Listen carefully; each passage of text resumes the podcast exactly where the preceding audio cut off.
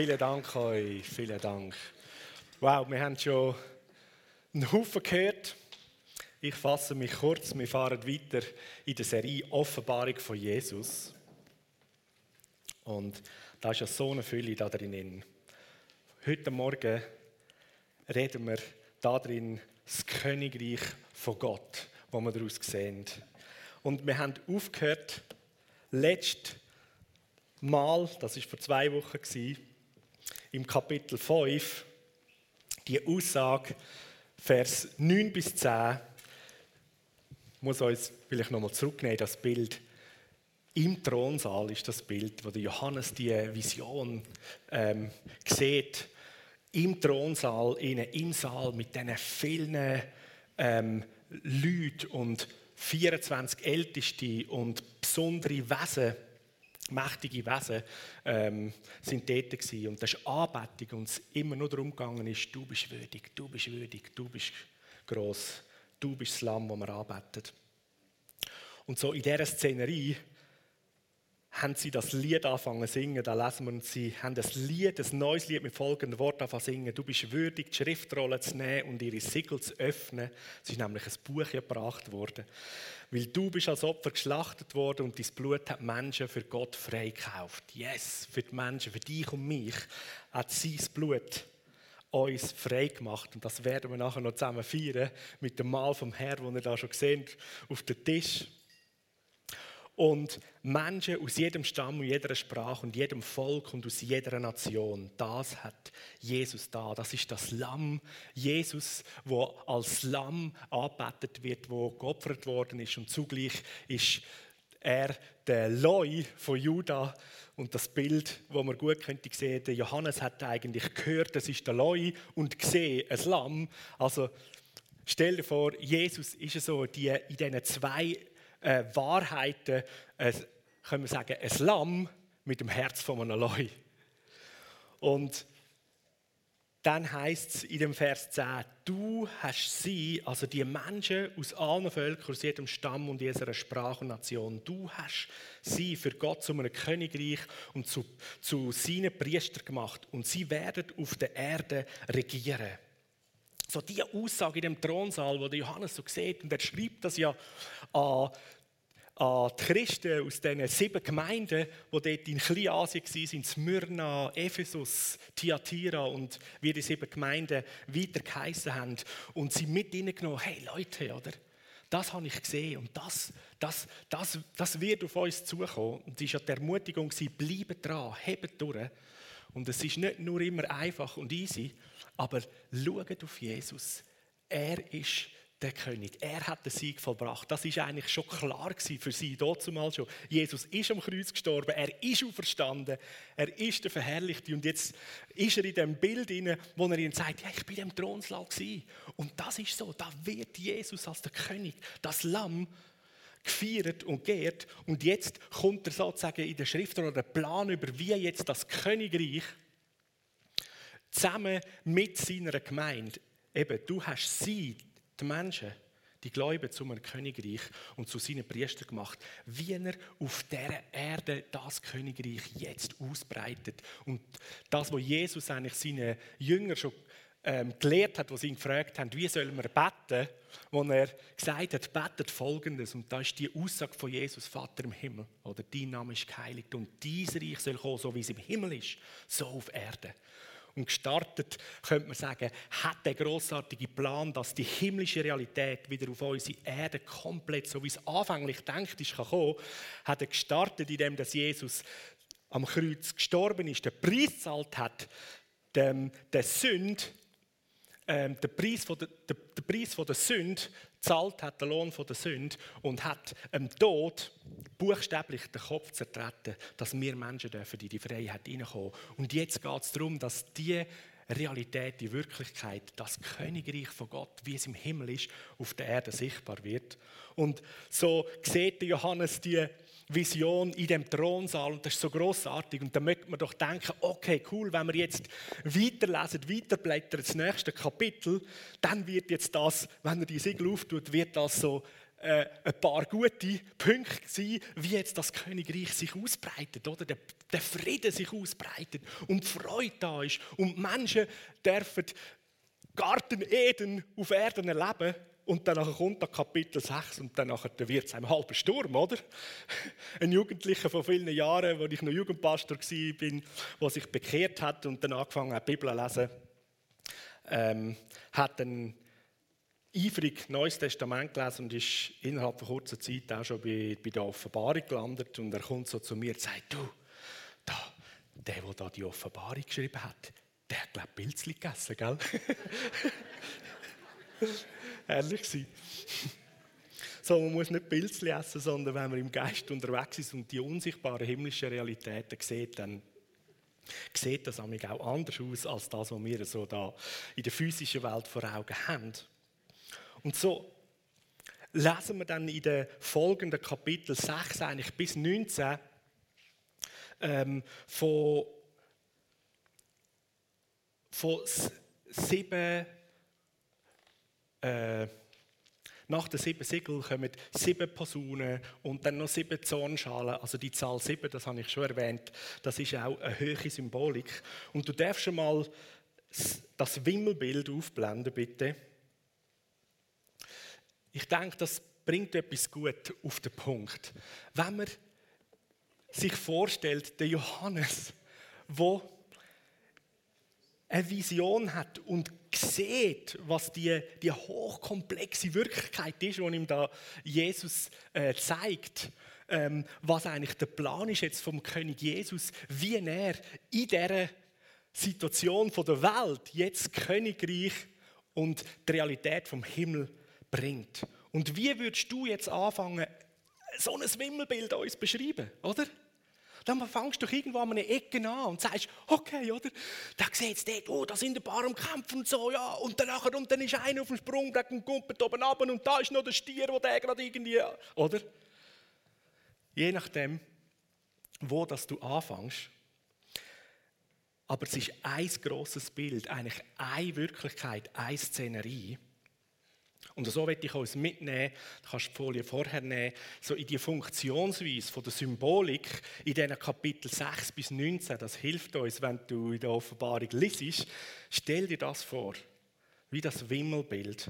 Und der Johannes fängt an zu beschreiben. Das sind eigentlich, kann man jetzt auch sagen, siebenfache Realitäten. Also Zahl sieben, die auch von komplett, ganz, abschliessend die Symbolik hat, wo, wo man drin könnte sehen, wenn es siebenfach heisst, dann heisst es, es ist allumfassend. Es gibt nicht nur irgendwo ein Restchen, das dann plötzlich irgendwo noch unten aufkommt und den haben wir äh, nicht verwischt, sondern es ist komplett alles gesehen.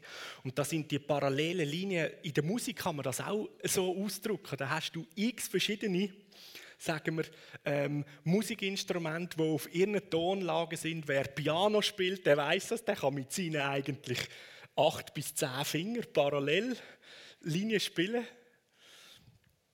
Und wenn man das beschreibt in einem Buch, dann hast du eigentlich mehr oder weniger nur eine Linie und bringst eins nach dem anderen.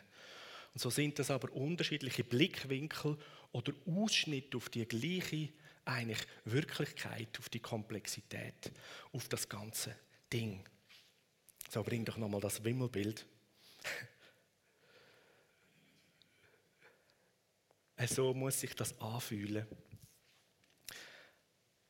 Weil der N T Wright beschreibt das eigentlich recht gut, wenn er sagt, in diesen siebenfachen Beschreibungen, Realitäten, in diesen Kapitel sechs bis sieben, geht es eigentlich nicht so stark darum, um ein Schema von einer geschichtlichen Abfolge, was war, sondern wie schon gesagt, da wird beschrieben, was jetzt Jesus als der König tut, indem er das Königreich von Gott aufrichtet. Und wir, wir verstehen das Königreich von Gott nicht eine äußere Regierung oder ein, ein äußerer Staat ist, sondern Jesus hat schon gesagt, das Königreich ist mitten unter euch. Und die bessere Übersetzung ist, das Königreich ist in euch. So, das Reich von Gott ist eine Sache vom Herz, ist inwendig. Und da im Mensch inne, in der Menschheit ist durch die Sünde so viel verrottet und kaputt gegangen worden. Und jetzt kommt der Vater im Himmel, das Königreich, wo unser Herz, unser Sein am Inwendigen komplett erneuert. Und da ist teilweise noch Fight und Kampf. Und wir, in der Beschreibung von Johannes, wo er dort den Christen da schreibt, wie, sagen wir, nicht sagen wir, sondern wie, wie die Bosheit oder die Perfidität, die zerstörerische Kraft von der Sünde, vom Find vom Leben, in unserem Denken, in unserem Sein, in unserem Wesen sein Werk da hat. Und da kommt Jesus rein und bringt Heilig Wiederherstellung. Und wenn man das Bild nimmt wie bei einem Arzt, du hast irgendwo Schmerzen und der Arzt macht Untersuchungen und findet unter der Oberfläche die eine und andere Sache raus und dann merkst du, dass der Arzt eigentlich eine Behandlung von einer Diagnose macht. So, was? Und dann muss ich das noch machen? Was? Das ist auch noch, da kommt ja noch mehr raus. Oder in einem anderen Bild, ähm, Ruth und ich, wir haben das Privileg gehabt, schon zwei Häuser dürfen zu renovieren, die wir gekauft haben. Und wie es so ist, wenn man ein Haus hat, das altes Haus, und dann denkt man, yes, das müssen wir jetzt wieder neu machen, mit Fenster reichen, mit neuen Böden machen, und dann machen wir dort noch ein sauberes Fenster machen. Der Joel lacht jetzt gerade, gell? Du bist auch der Renovationskünstler von einem alten Bauernhaus. Und wer es schon mal gemacht hat, der kennt das, die Erfahrung. Du fängst neu mit an und hast Pläne. Jawohl, da machen wir einen sauberen Boden, jetzt nehmen wir mal den alten weg. Dann reissest du den alten Boden weg. Oh no way! Da unter dem Boden ist Schlackenzeugs. Das müssen wir auch noch rausnehmen. Und da tun wir noch ein kleines Wändchen versetzen und dann können wir den offen haben. Sehr gut so. Oh, in dieser Wand hat es noch elektrische Leitungen. Oh, die elektrischen Leitungen, die sind uralt. Und das eine führt das andere zum Tag und du hast das Gefühl, es hört nicht mehr auf. Ich wollte doch nur renovieren und schön machen. Und du merkst, bei diesem alten Haus, wenn du mal anfängst, etwas aufzutun, dass es sichtbar wird, merkst du, da ist noch viel mehr kaputt und alt, das muss erneuert werden. Ja? Und so, so dürfen wir verstehen, die Offenbarung, wo eigentlich Jesus, das Leuenlamm, sage ich da, mit dem Plan, das Königreich von Gott zu bringen und die Erneuerung in die Menschheit und die Welt bringen durch den Sieg, den er errungen hat, deckt er Zeug auf. Und man merkt, wow, da ist noch verrottetes Zeug, oder? Und dann wird das behandelt und du gehst dran und merkst, wow, und die Leitungen, die sind so etwas von alt und schief, oder? Wir brauchen neues Denken, das muss alles erneuert werden. Yes. Und da kommt es einem wirklich so vor, als würde da irgendwie ein Reiter mit dem Ross über deine Seele und über dein Denken hineinbrettern und mit Schwert alles noch irgendwie dagegen machen. Und in dir hinein wehrt sich so. Und bis man endlich sozusagen kann dann wieder einen sauberen neuen Boden tun, hast du einen Haufen müssen ausreißen und neu machen. Altes Gemüse und Stein. Und dann kommt plötzlich noch, jetzt kommen noch Schimmelpilze führen. Du kannst nicht einfach streichen, oder? Wer das je nachdem kennt. Und dann passt dort nicht mehr mit den Türen. Hey, die Türen müssen wir auch ausreißen und müssen etwas Neues hineinbauen. Und bei uns ist es am Schluss so weit gegangen, da haben wir sogar noch eine neue Türklingeln und, und neue Lampen. Und einfach, am Schluss ist alles neu. Und das ist es eigentlich. Alles muss neu gemacht werden. Und der Prozess von dieser Erneuerung, da ist schmerzhaft. Da schaust du je nachdem Zeug an. What the heck? Oder? Und so ist es doch der Heilige Geist, der dort diesen Christen durch die Offenbarung von Johannes eigentlich schon, wie sie vorbereitet hat, gesagt, hey Leute, oder? Das geht jetzt ab. Der Sieg von Jesus, der ist da. Und jetzt geht es darum, sagen wir, an die Renovation. Und das ist wie wenn du das Wimmelbild anschaust, wo du dort hinschaust, siehst, uh, uh, uh, was läuft, und da hinschaust, oder in der Renovation, du reissest mal die Wand auf, sagst, yes, wir müssen da neu machen, das wieder sauber bauen, das aussieht wie im Himmel. Und eins führt zum anderen und es fühlt sich an, als hört es nicht auf. Und das war bei uns so, ich habe gesagt, hey Ruth, hey, ich weiss nicht, ob es Geld langt. ja, haben wir das nicht eingerechnet und das nicht. Oder? Aber du musst irgendwo, wenn du mal angefangen hast.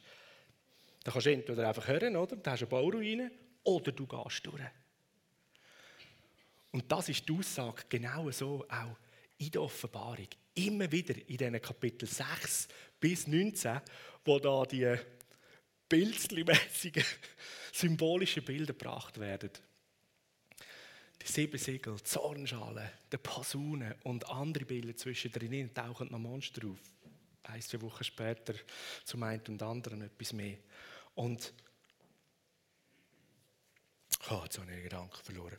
Ja, immer wieder zwischendrin kommt eigentlich wieder der Lichtblick oder die Ermutigung. Hey, bleib dran. Jesus ist da. Er hat den Plan, er weiss es. es. Wir haben sogar gesungen. Alles dient zum Besten. Und der Heilige Geist, der uns da in der Worship-Zeit dort hingeführt hat, hey, wir, wir wollen uns dir komplett hingeben. Genau um das geht es. Mit Herz, Denken und allem. Und so wird die Gemeinde mitgenommen, darin, dass wenn jetzt das Reich von Gott sich ausbreitet, wo sie also die ersten frühen Christen sind, dass sie da sehen, hey, wenn der grosse Arzt Jesus, wenn der Sieger, der den Preis gezahlt hat von der Sünde, kommt und aufdeckt, zum Ausreißen, was in uns verträgt und zum Tod führen war, dann fühlt sich je nachdem auch heftig an oder ist das auch eine rechte Operation. Und es muss sichtbar werden, was die ganze Verdrehtheit von der Sünde in der Menschheit innen ist und der Widerstand, die Arroganz, der Stolz. Und die Auswirkungen, die wir haben, wir als Menschen in unserem eigenen Sein, die in Gewalt, in Unfrieden, in Zerstörung und all diesen wirklichen Auswirkungen sichtbar wird. Und zum unsere Erinnerung rufen, Offenbarung eins, Vers drei, das ist ganz am Anfang ja von dem Buch, wo der Johannes ja schreibt, glücklich ist, wer die prophetische Rede, das ist eine prophetische Rede, ähm, an die Gemeinde gewesen, also etwas, wo, wo Gott aufzeigt, damit sie nicht in Unwissenheit sind. Wer die prophetische Rede an die Gemeinde liest und auch alle, die sie hören und befolgen, weil die Zeit, in der diese Sachen geschehen, steht kurz bevor. Die Herausforderung, denke ich, wir lesen das so heute, oder? Und sind ganz schnell so, oh, okay, da steht die Zeit kurz bevor. Aber das ist vor zweitausend Jahren geschrieben worden. Und das hat für die doch irgendwann kurz bevor müssen bedeuten. Und das Wort, ähm, es geschieht bald, ähm, das kann man eigentlich nicht wirklich gut übersetzen oder irgendwo dort hinführen, dass da auch in zweitausend Jahren oder später gilt. Das sind Sachen, die hier passiert sind. Kurz nachher. Aber es kommt einem in den Sinn und jetzt möchte ich uns mitnehmen in einen, in einen kleinen Exkurs, weil in diesen Gedanken kommen einem auch die Aussagen von Jesus in den Sinn, die sogenannten Endzeitreden. Matthäus Kapitel dreiundzwanzig und vierundzwanzig hauptsächlich. Und man fängt an, die Sachen zu verbinden, was in der Offenbarung ist, mit dem, was Jesus gesagt hat. Ich möchte uns kurz in ein, zwei Aussagen nehmen. Matthäus vierundzwanzig, eins bis drei. Jesus ist rausgetreten und ist vom Tempel weggegangen. Sie sind hier beim Tempel und seine Jünger sind zu ihm gekommen, um ihm sozusagen das Gebäude vom Tempel zu zeigen. Sie sind ein bisschen weggegangen und gesagt, hey Jesus, siehst du, schau mal, hey, unser Tempel, wow, das ist so gewaltig, oder? Das war wirklich ein herrliches Gebäude. Das ist der, der zentrale Ort von Gottes Gegenwart. Da passiert Sühn immer wieder, dass wir Frieden mit Gott haben. Das war für die Juden das Wichtige auch. Und Jesus sagt zu ihnen, so, seht ihr das alles? Ich sage euch, da wird kein Stein auf dem anderen bleiben, der nicht abgebrochen wird. Und als er dann auf de, sich auf dem Ölberg gesessen hat, sie sind unterwegs Richtung Ölberg, wer schon mal dort in Israel, Jerusalem war, vom Ölberg her sieht man ganz toll auf die Stadt äh, Jerusalem, auch die Altstadt und den Tempelberg, der wo der Tempel gestanden ist. Und da sind die Jünger allein zu ihm hin und haben gesagt, sag uns, wann wird denn das passieren? Und was wird das Zeichen von deiner Wiederkunft und das Ende der Weltzeit sein? Da redet ihr von einem Ende der Weltzeit. Es ist eine Herausforderung, wie Übersetzer ähm, das Ende übersetzen. Und eigentlich eine genauere, bessere Übersetzung wäre das Ende des Zeitalters. Die Juden, die haben den Messias erwartet. Und für sie war es klar, wenn der Messias kommt, dann wird er, das haben die Propheten schon gesagt, dann wird er einen neuen Bund aufrichten. Und das Zeitalter vom alten Bund geht zu Ende und ein neues Zeitalter kommt. Und die Jünger haben Jesus auf das gefragt, wann wird das Ende von dem Zeitalter vom alten Bund sein? Weil wir erkennen, du bist der Messias, du tust jetzt ein neues Zeitalter auf. Das Zeitalter von der Gemeinde, das Zeitalter vom Königreich von Gott, das kommt. Und Jesus, der das sehr konkret in Kapitel drei, vierundzwanzig eigentlich prophetisch, nicht in Symbolsprache, das ist ganz eine andere Sprache, die Jesus braucht, wo er eigentlich ganz klar Sachen sagt. Hey, da wird kein Stein vom anderen bleiben, ähm, wo nicht abgebrochen wird. Und er, er beschreibt eigentlich eine Zeit, die kommt. Ähm, und wenn ihr dann den Schrecken seht und hört, dann nachher, äh, habt ihr keine Zeit mehr, um irgendwas zu neun Brötchen fertig zu essen, sage ich mal, sondern dann, oder? Fliehen die Berge von Juda. Das ist zum Beispiel so eine äh, Aussage. Wenn ich sehr konkret auf diesen Ort für die Israeliten, für die Juden ist und auf den Tempel zeigt. Nehmen wir uns ganz kurz mit, nächste Folie. siebzig nach Christus ist weltgeschichtlich oder eben geschichtlich schon in der Welt, aber für Israel. Und hier in der damaligen Welt ist die römische Welt, ist die, das ist die Welt gewesen. Bis ans Ende der Welt ähm, ist auch in so einer Aussage dort zumal zur Zeit von Jesus ist dort mal grundsätzlich das Römische Reich. Das ist unsere Welt. Und bis ans Ende sind die Aussagen gewesen, bis bis am hintersten Winkel von unserem Reich, von unserer Welt. Da wird das Evangelium hingehen. Selbstverständlich darüber aus, aber im näheren Kontext ist das ähm, die Sichtweise. So siebzig nach Christus, ein geschichtliches Ereignis, und ich denke, wo man zu wenig weiss, leider auch in der Theologie, in den letzten zehn, zwanzig bis hundert Jahren, nicht so bekannt ist oder Beachtung geschenkt hat. Aber um siebzig nach Christus war eine Zeit im Römischen Reich, da sind zwanzigtausend römische Soldaten unter dem General Titus nach Israel marschiert und haben Jerusalem belagert. Und der Flavius Josephus, das ist ein jüdischer Geschichtsschreiber, das ist kein Christ oder ein, äh, auch kein messianischer Gläubiger, der beschreibt das Ereignis dort sehr, sehr detailliert. Also wer es interessiert, kann das äh, auch googlen und, und lesen. Und das Frappierende ist, seine Beschreibungen von diesen unterschiedlichen Sachen, die find, die Die tönen teilweise fast eins zu eins von Aussagen, die Jesus prophetisch gemacht hat. Der Punkt ist, nach monatelangem eigentlich wirklich Aushungern der Bewohner der Stadt in Jerusalem, haben dann nachher die Römer Jerusalem gestürmt und eine Million Juden, sagt die Geschichte, sind getötet worden. Und das war grausam. Es hatte kein Holz mehr gehabt, dort, um ganz Jerusalem und dort in Israel herum. Die Römer haben jedes Pföstchen, das geht, haben sie abgeholzt und haben eine Million gekreuzigt. Und Geschichtsschreiber sagt, dass man kann sich das nicht ausmalen kann. Man hat gar nicht genug Kreuz gehabt. Das heisst, sie haben Leute gekreuzigt, gewartet bis sie sterben und dann nachher den Nächsten. Das ist einfach wahnsinnig. Während der Belagerungszeit, der Flavius Josephus beschreibt, dass die Bewohner in der Stadt haben ihre eigenen Kleinkinder gemetzelt und gegessen, weil nichts mehr rum war. Und, und, und. Grauenhaft. Und was dort ähm, als Weiteres passiert ist, der Tempel ist komplett zerstört worden. Komplett ist zerstört worden. Kein Stein war auf dem anderen. Der Eusebius, ein Kirchenvater, zweihundertsechzig nach Christus bis dreihundertneununddreißig hat er gelebt. Das ist ein bekannter Kirchenvater aus der frühen Kirche.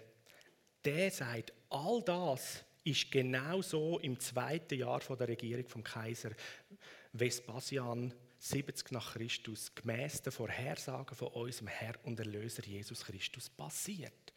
Also die Christen hier, schon zweihundert Jahre später, so Kirchenväter, Bischof, Pastoren, die haben diesen Event ganz klar auf das gemünzt gesagt. Hey, Jesus hat von dem prophetisch zu den Jüngern geredet. Und das ist passiert.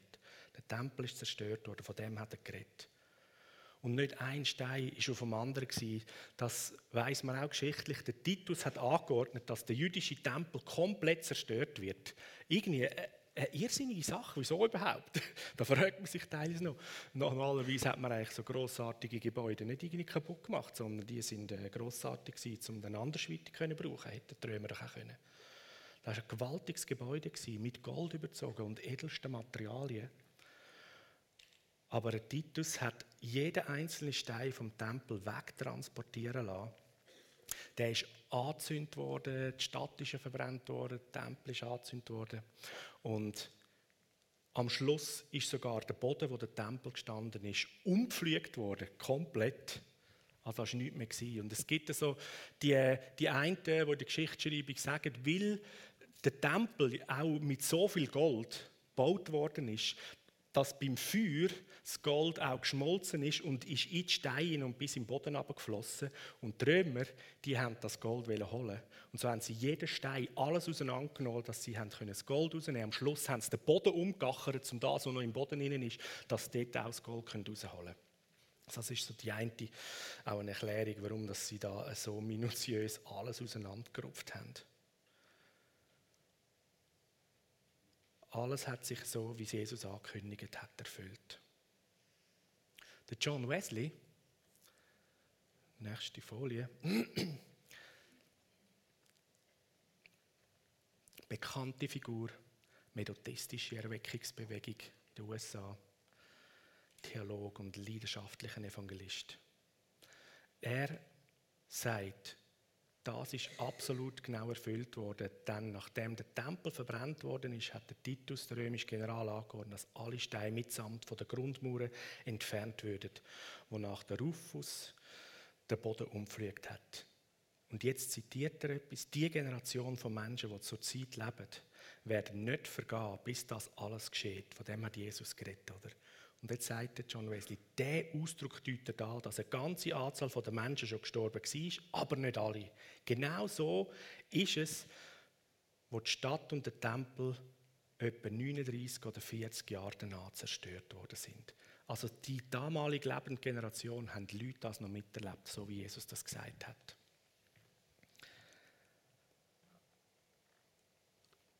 Und das war ja die Frage der Jünger, wann wird das gesehen? Wo es dann auch um eben das Ende geht, die Endzeit. Ich habe uns da eine Grafik mitgebracht, die das aufzeigt, die zwei Zeitalter. Das Zeitalter vom Alten Bund, wo eigentlich durch das, dass Jesus gestorben ist und er gilt, ja, das redet die Bibel um verschiedene in der Bibel beschreiben ihn, er ist das endgültige Opfer. Es braucht dank Jesus keine weiteren Tiere mehr, die man schlachten zur Sühne der Sünde. Er ist das endgültige Opfer. Er hat den Preis gezahlt. Ein für alle Mal. Und damit, ab dem Zeitpunkt, wo Jesus gestorben ist, so dreißig, dreiunddreißig nach Christus, ähm, hat eigentlich der Neubund angefangen. Man hat im Tempel nicht mehr müssen opfern. Aber es hat so eine Zwischenzeit gegeben, die Überlappung, wo Jesus ja gelebt hat, ist der Tempel noch bestanden. Nachdem Jesus gestorben ist, war der Tempel auch noch gewesen. Und eben noch so knapp vierzig Jahre nach dem Tod von Jesus hat man immer noch all Jahr ähm, Sühneopfer gebracht und haben, haben die Juden eigentlich gemäss dem alten Bund diese Ordnungen gelebt. Und Lukas achtzehn dreißig sagt, empfangen wird in dieser Zeit und in dem kommenden Zeitalter ewiges Leben. Und der alte Bund, der hat komplett das Ende gefunden mit der Zerstörung vom Tempel. Da war fertig, damit dass man konnte, alle Jahre auch das Opfer bringen und die Sühne, weil Jesus hat das schon gebracht. Und mit dem Tod und Auferstehung von Jesus hat der neue Bund, das neue Zeitalter angefangen. Und die Frage, wann wird das geschehen, wann kommt das Ende, ist die Frage, wann ist das Ende von dem alten Zeitalter, wo du kommst im Neuen. Jetzt aber ist er einmal am Ende vom Zeitalter offenbar worden. Und durch sein Opfer, um durch sein Opfer die Sünde aufheben. Hebräer neun, sechsundzwanzig. Also Jesus und die Jünger und die ersten Christen, die haben in der Endzeit gelebt. So wie es, wie es, wie sie davon geredet haben. Jetzt kann man fragen, okay, Scheibe, und was ist denn? Wir reden auch von Endzeit. Gar keine Endzeit. Ja, ich schocke uns jetzt einmal. Wenn wir das, was Endzeit gemeint haben, wo Jesus mit den Jüngern geredet hat, die Endzeit, die ist hinter uns. Die ist hinter uns. Pff, what? Ich will euch nicht nur schocken, sondern eine Botschaft, die freudig ist. Und je nachdem, wie wir bei der Offenbarung auch datiert, wenn das der Johannes das geschrieben hat, man muss eigentlich stark davon ausgehen, das ist eigentlich auch so meine Sicht, dass er vor siebzig vor Christus die Offenbarung geschrieben hat. Weil es steht nie irgendwo in der Bibel etwas über die Zerstörung von dem Tempel und das heftige Ereignis, das hat sicher irgendwo ähm, Eingang gefunden in irgendwelche Schriften. Und dass auch da, wo in der Offenbarung symbolische Sachen beschrieben werden, durchaus auch die Zerstörung vom Tempel und, und, und das Abbrennen von Jerusalem ähm, mit dem Punkt hat. Aber das ist nur die eine Ebene. Die zweite ist, dass im ganzen Römischen Reich der Paulus hat Missionsreisen gemacht und die Christen haben das Evangelium ausbreitet. In den ersten, in den ersten Jahrzehnten nach Jesus bis ans Ende von der Welt, von der römischen Welt, die sie kennt haben, haben sie es gebracht. Also ganz Europa ist mit dem Evangelium ähm, durchdrungen worden und die römischen Kaiser haben die Christen verfolgt. Das war die zweite Schiene. Also die Juden ist es heftigstens an den Kragen gegangen. Eigentlich mit siebzig nach Christus ist das jüdische Volk praktisch ausgerottet worden. Das war Genozid. In den Geschichtsbüchern heisst, dass sie für sechsundneunzigtausend haben es nicht mehr, nicht mehr gewusst, die haben es wie nicht mehr können schlachten, die haben es gefangen nach Rom mitgeführt. Und ab dann liest man eigentlich in den Geschichtsbüchern praktisch nichts mehr von Israel und den Juden. Erst achtundvierzig, neunzehnhundertachtundvierzig, in dieser Zeit, wo die Staatsgründung von Israel wieder gekommen ist. Aber dann ist eigentlich Israel und die Juden. Und Christen im Römischen Reich, die Gemeinde von Jesus, das Reich von Gott, das sich ausbreitet, war da gewesen. Und sie haben im Römischen Reich Verfolgung und Leiden, Marterung auch durchgemacht. Und das hat sich erst ein paar Jahrhunderte später gewendet, wo dann ein römischer Kaiser, der Augustinus, gläubig geworden ist und den christlichen Glauben sozusagen zum Staatsglauben, zur Staatsreligion erklärt hat. Und so, auch wie man, wie man das würde anschauen, wenn das der Johannes das geschrieben hat, ähm, siebzig, noch siebzig, vor siebzig vor Christus oder nachher, was Christen anbelangt, sie haben in, denen, in dieser Zeit, den kommenden Jahr oder wenige Jahrzehnte, haben sie, indem dass sich das Königreich ausbreitet, Gemeinde gebaut worden ist, haben sie auch heftige Verfolgung und Widerstand erlebt. Matthäus vierundzwanzig, vierzehn, da redet Jesus auch. Das Evangelium vom Reich von Gott wird in der ganzen Welt verkündet werden, damit alle Völker sie hören. Dann erst kommt das Ende. Und da nimmt er auch wieder Bezug auf das Ende vom Zeitalter, vom Alten Bund.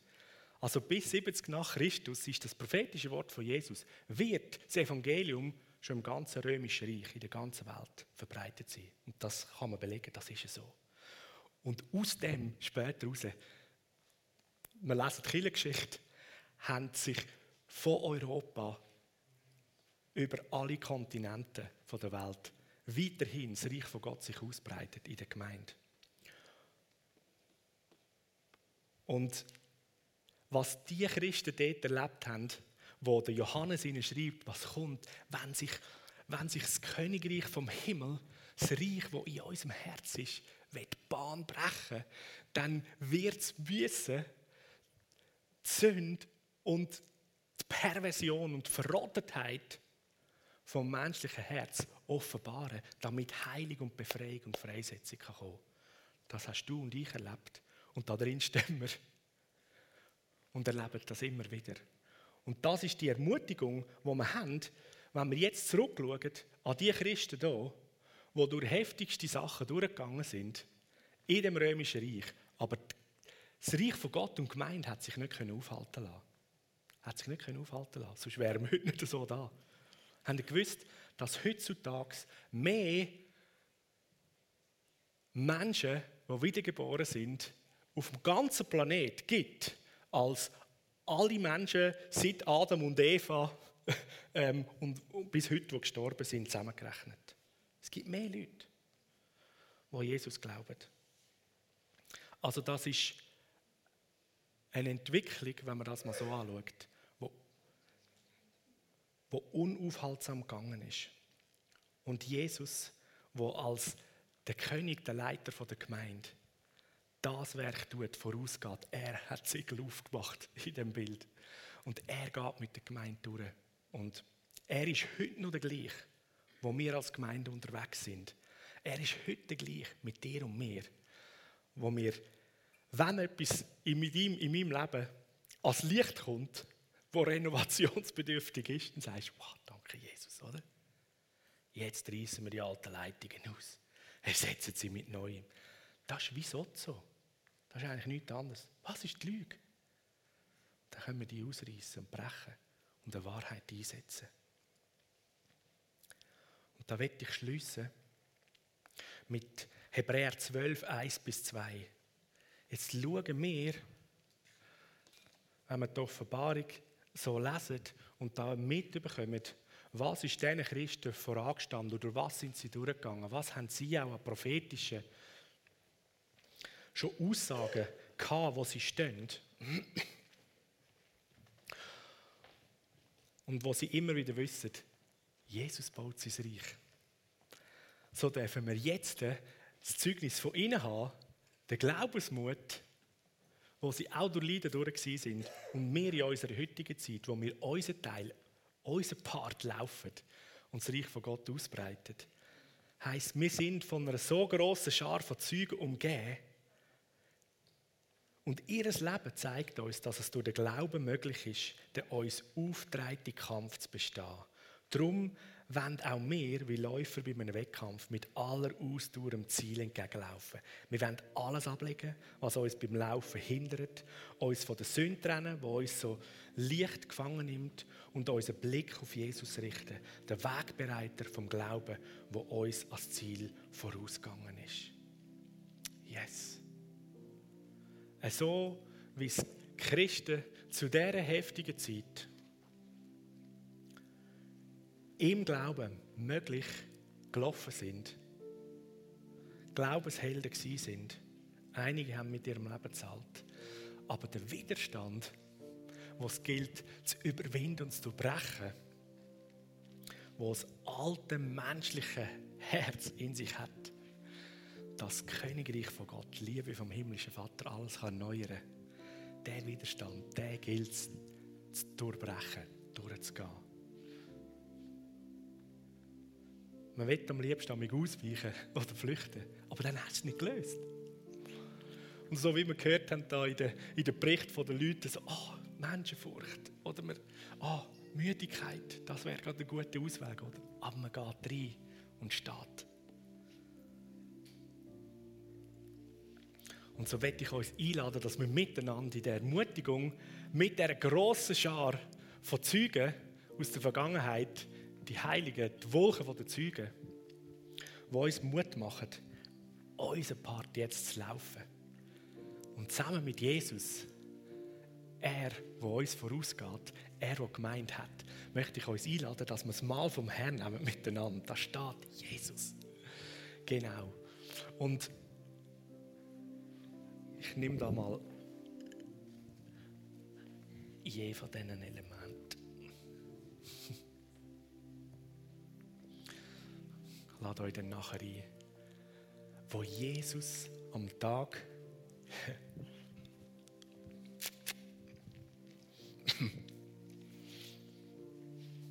komm, komm. Wo Jesus am Tag, von sie, wo er verraten worden ist, mit den Jüngern zusammen war, hat er das Brot genommen und hat gesagt: Freunde, das ist mein Leib, wo jetzt gebrochen wird für euch. Nehmt und esset davon. Und dann hat er den Kelch genommen, wo der Wein drin war, und hat gesagt: Und das da, da ist das Blut vom neuen Bund, mein Blut, das vergossen worden ist für alle Sünde und alle Schuld. Trinkt davon, nehmt davon und habt Anteil davon, dass ich einen neuen Bund mit euch geschlossen habe und ihr frei und gerecht, geheilt und wiederhergestellt dürft sein und mit mir verbunden sein. Und so, Jesus, ich danke dir für den neuen Bund, den du geschlossen hast. Danke für dein Leben, das du gegeben hast. Dein Blut, das alles wegwäscht. Dein Leib, das verbrochen ist, damit unser Leib, wir, Wiederherstellung bekommen. Heilig, Wiederherstellung, Rettung und Befreiung, da drin ist, in diesem grossartigen Werk, das du da hast. Danke, dass da so viel Segen, so viel Gunst, so viel Freiheit und Durchbruch in dem kommt. Und Jesus hat gesagt: Nehmt das und erinnert euch immer wieder daran, was ich da habe, in was ihr hineinsteht. Und jetzt lade ich euch ein, ihr dürft vorkommen, Becherli, ein Brot nehmen, du darfst gerne auch für ein, zwei Leute, die rund um dich herum ist, das mitnehmen und dann stehen zusammen beieinander und wir feiern das Mahl vom Herrn, den Bund, und haben die grosse Schar, die Wolken von Zeugen um uns herum, von den Heiligen, die uns vorausgegangen sind. Und wir in unserer Zeit das Königreich von Gott, das Königreich vom Himmel, dürfen dürfen ausbreiten und weiterbringen. Und wir dürfen mit Jesus mehr als Überwinder sein in allem hinein. Kommt, nehmt, feiert, betet miteinander, wo Durchbruch muss passieren, setzt heilig frei, wo wir unseren Körper heilig brauchen. Sprechen Vergebung aus, wo Vergebung und Versöhnung soll fliessen. Und wir danken und feiern, dass wir in diesem Bund mit Jesus stehen, dass wir als seine Gemeinde, als seine Kinder in unserer Zeit, in diesem Zeitabschnitt, in dieser Generation, wo wir sind, sein Reich dürfen ausbreiten. Und so wie es die ersten Christen in ihrer wilden Zeit von dem neuen Anbrechen, von dem Königreich von Gott, das sich ausbreitet hat im Römischen Reich, wir heute drin stehen, dass sich das Königreich in der ganzen Welt ausbreitet. Die Gemeinde, der sichtbare Körper von Jesus ist und sich das Reich von dieser Liebe, das Königreich, was Freiheit und Neuheit für uns Menschen, für die Menschheit bedeutet, sich Bahn bricht. Und wir da drin in diesem Bund stehen und das tun. Und wir verstehen und vergessen nicht, dass sein Reich nicht in erster Linie etwas Äußerliches ist und wir nicht schauen auf Kriegstreiben und Staatsoberhäupter, die Entscheidungen treffen, sondern Sein Reich ist ein Reich vom Herz, von innen. Und wir unsere Herzen hingeben, wo wir Menschen antreffen, Völker und Nationen antreffen, da wissen wir, es geht um die Rettung und die Veränderung von ihren Herzen. Das Erneuern vom Denken. Und wo Menschen verändert sind, da wird sich automatisch, auch äußerlich, in Nationen, in Städten, in Ländern, wird sich sichtbar die Atmosphäre, der Umgang miteinander ändern, wo Frieden ins Herz hineinkommt von Menschen, von einer Nation, da breitet sich Frieden aus. Buchstäblich, auch in der Regierung, in der Wirtschaft, in den Schulen, in der Familie. Aber es fängt im Herz an. Und dort ist der Feind zu kämpfen. Dort geht es darum, der Sünde zu sterben, alles auszureißen und das neue Leben empfangen und eingepflanzt zu bekommen. Halleluja.